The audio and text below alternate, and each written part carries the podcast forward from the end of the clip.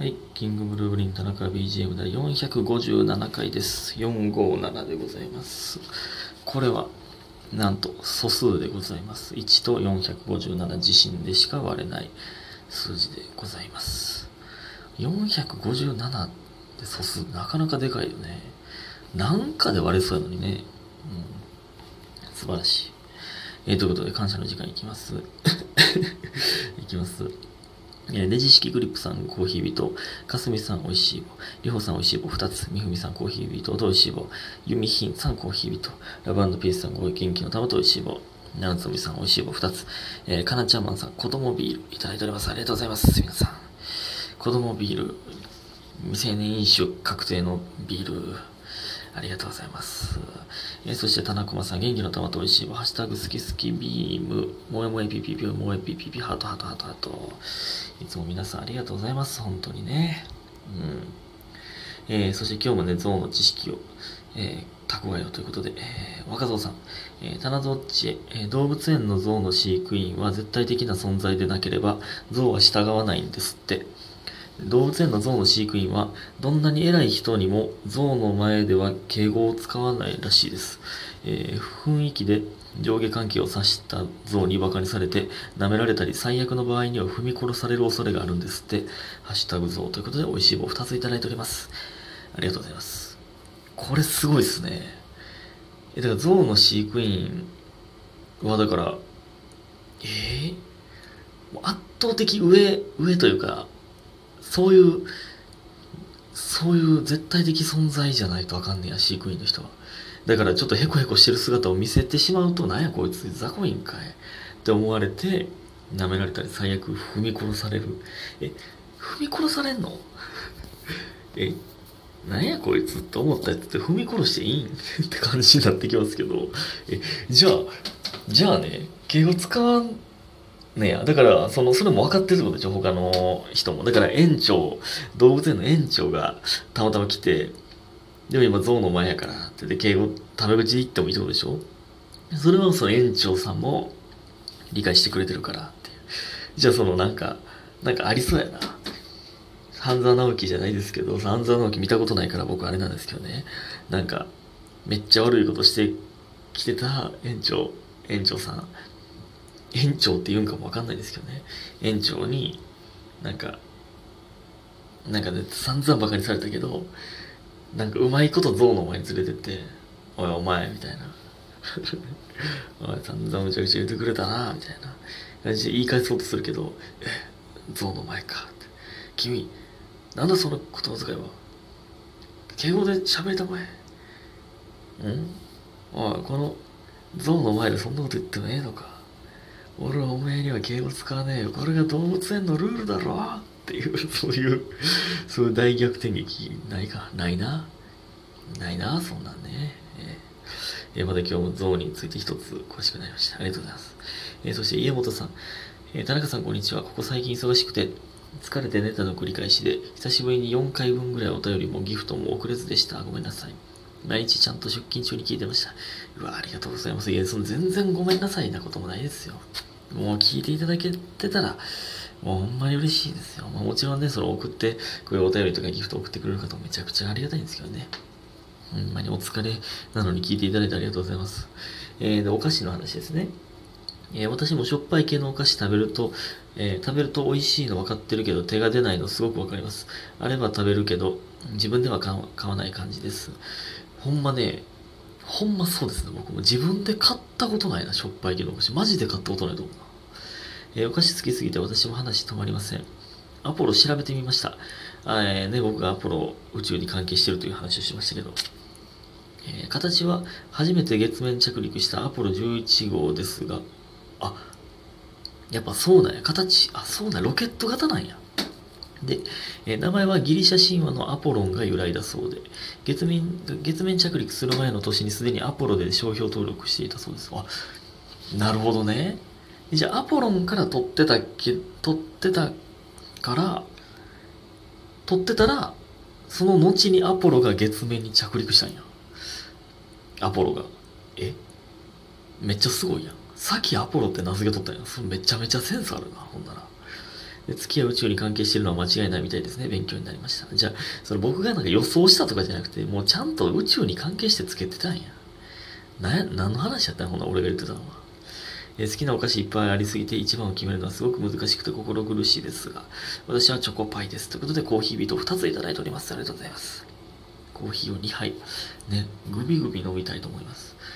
チョコパイやな。やっぱね、チョコパイって最強やもんね。僕、まあ僕の中で超超高級お菓子ですけど、これなかなか自分では買えない。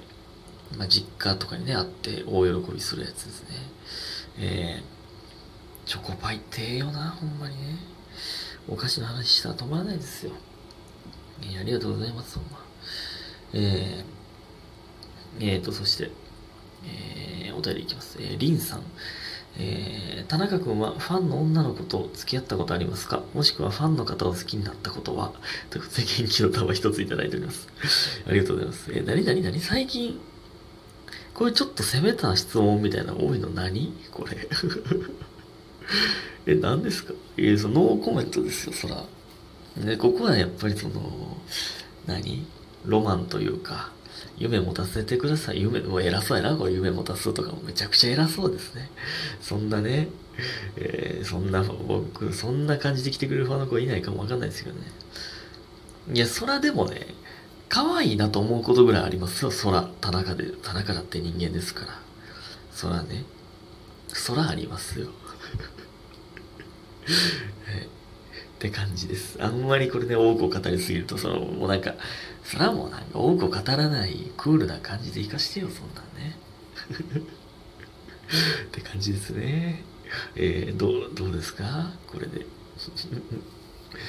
えー、それでね、全く関係ないんですけどね、今日たまたまね、あの YouTube でね、リズム天国ゴールドの動画を見つけて、めっちゃ懐かしかったですよね。これあんまりゲームしい人でも、これリズム天国ゴールドはね、DS ですね。これはしたっていう人めっちゃ多いんちゃいます？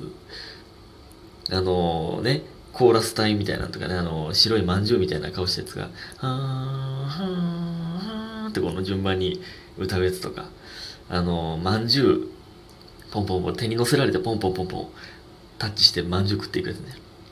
1、2、3、2ってやつ。とかね。あとこのアイドルのやつね。猿みたいなのが、あの、応援側にいるんですよ。で、その猿を、えー、猿でタッチして動かすんですけど、かもねの時に、かもね、はいってやるんですよ。とか、同じ言葉が3回来た時は、はいはいはいはいってやるんですよ。そういうのが恋なのドキドキドキ、はいはいはいはいってやつ。しかもね、かもね、はい、好き好き好き、はいはいはいはい。昨日よりも、かもね、かもね、はいってこれ知りません？めっちゃ懐かしくないですか？これやったことある人。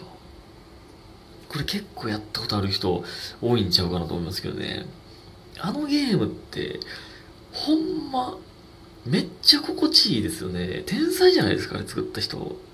あの、いっちゃん最初の最初のね、リズム天国ゴール初めて一番最初にやるのは、あの、組み立て、やったっけ？組み立てってやつなんですよ。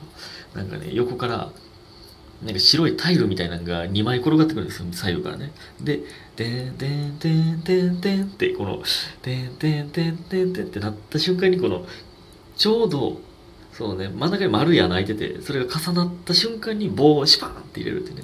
てんてんてんてんてんてれてれてんとかもあるんですよね。てんてんてんてんてん、てれてれてん。これほんまね、これほんまにやったことある人は、うわーってなってるはずなんですよ。ロボットになんかガソリン注入するやつとかね。カエルが歌ってるやつとかね。はん、はん、はい、はん、はん。え、じゃあこれ裏表か。くるりん、くるりんか、カエルは。つっついて、カンカンカンとかもありましたね。懐かしいなこれほんまにあとなんか、恋の研究室みたいなんで三角フラスコみたいなのをクチクチファンって投げるやつとかねもうこれね知らん人が聞いても何言うてんねんって話で、ね、って感じなんですよこれ懐かしいねほんまにねまあまあ知らん人はね意味わからんと思いますが。えー、ということでお便りいきたいと思います。えー、男性化物大王さん。えー、田中さんこんばんは。最近太ってしまいました。田中さんのせいです。絶対俺のせいではないやろ。えー、最近カートアリが家の中で増えたのも田中さんのせいです。これずっと言うてるなこの虫の話。で、これからの季節ゴキブリが増えるのも田中さんのせいです。どうしてくれるんですか、いや、僕もゴキブリをほんまに見たくないですからね。えー、痩せる方法を教えてくれたら許してあげないこともないです。田中さんは美味しい棒でも食べて太りなさい。えー、そして僕を痩せさせてください。過去管理栄養士よりということで、美味しい棒一ついただいております。ありがとうございます。管理栄養士のね、学校行ってるみたいに言ってましたけどね。めっちゃすごいね。やったら俺より痩せる方法知ってるでしょ、絶対。食事系で。ほんで、このね、このラジオトークでは美味しい棒ですけどね、そうですね、お菓子の話言う忘れたんですけど、うまい棒ってマジでうまくないですか？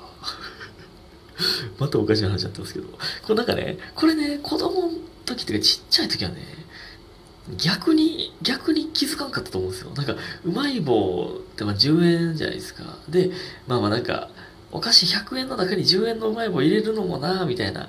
まあまあ1本ぐらい入れるかみたいな感じですけど、なんかね、僕の中ではお菓子のランクとしては低い位置に、僕の中でランク付けしてたんですけど、今になってめっちゃうまいんですよねしかもあんなにいろんな味あってしかも10円で1本食べるってもう最高のお菓子だと思うんですよね僕ね正直あんまポテチとかねあんま食わないんですけどスナック系は。でもうまい棒はマジで永遠に食いたいですね。なんであんなうまいんやろ。こんな話しちゃうか。痩せる方法ねいや知らんて。まあでもやっぱもう痩せるってもう習慣にならなもう無理やもんね。うん、集中的に何回やったらリバウンドするだけなんで、習慣的に運動するという癖をつけた方がいいんじゃないですか。まあ自分にも言えることなんですけどね。ということで皆さんありがとうございました。早く寝てください。